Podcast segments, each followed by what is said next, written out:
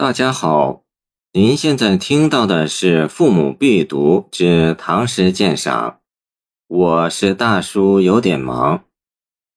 早发白帝城，李白。朝辞白帝彩云间，千里江陵一日还。两岸猿声啼不住，轻舟已过万重山。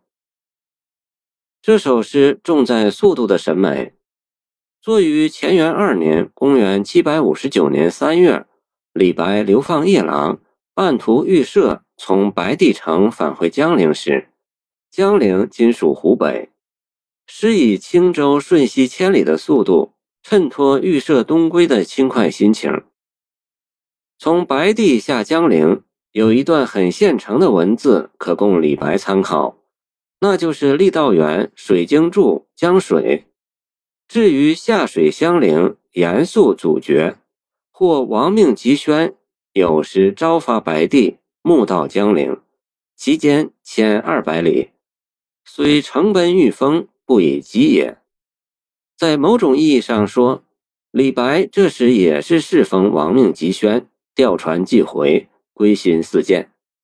首句就通过出发时的瞬息感受，以“彩云间”三字将出发点提得很高，造成下水行船快速加快速的悬念。次句用一日千里的强烈时空对比来表现速度感，写情妙在一个“还”字，暗传预设而还的轻松愉快之感。三句通过听觉的延续，写一种错觉。即速度感的消失。盖三峡七百里中，两岸连山，山山有缘。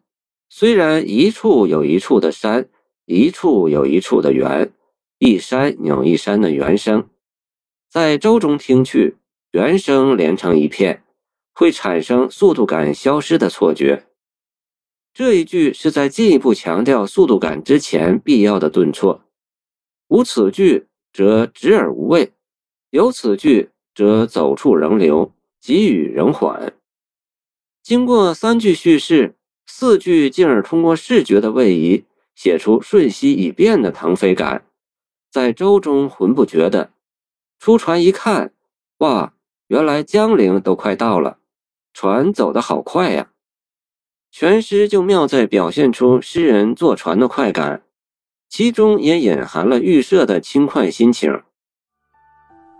谢谢您的收听，欢迎您继续收听我们的后续节目。如果你喜欢我的作品，请关注我吧。